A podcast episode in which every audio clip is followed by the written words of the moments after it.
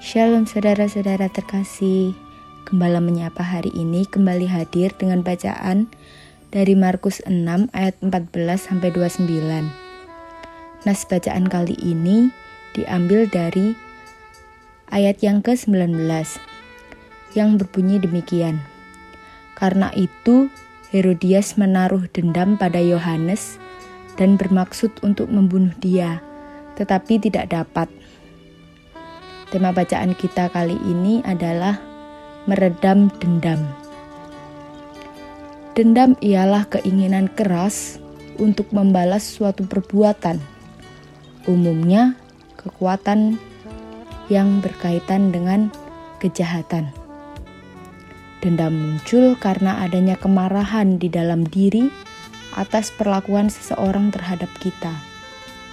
Jika tidak diatasi, dendam akan semakin membara dan membahayakan, baik kepada orang yang menjadi sasaran ataupun kepada diri sendiri. Tak terhitung lagi kasus kriminal bermotif dendam. Begitu juga dengan bacaan kita saat ini, di mana Herodias menyimpan dendam kepada Yohanes Pembaptis karena sang nabi menegur dosanya perempuan itu meninggalkan suaminya, Filipus, lalu kawin dengan iparnya, yaitu adik suaminya sendiri, Herodes Antipas. Tidak boleh engkau mengambil istri saudaramu, tegur Yohanes kepada Herodes.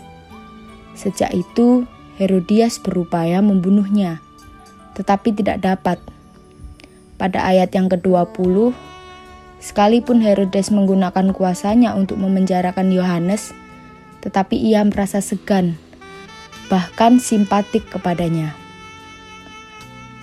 Lalu saat Herodes merayakan ulang tahun dan tarian putri Herodias menyenangkan hatinya, ia berjanji mengabulkan apa pun permintaannya.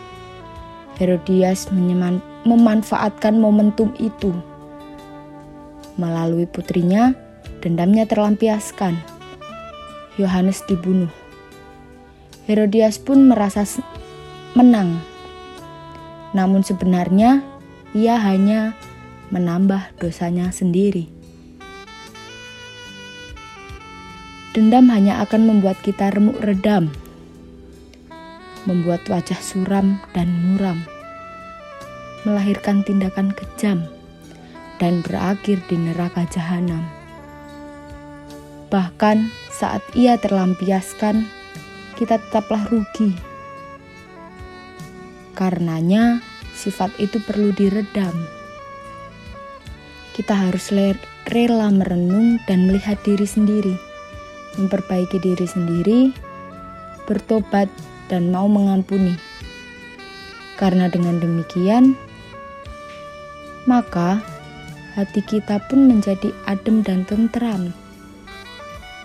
Namun yang menjadi pertanyaan di sini, sudahkah kita mampu meredam dendam pada diri sendiri terhadap orang lain?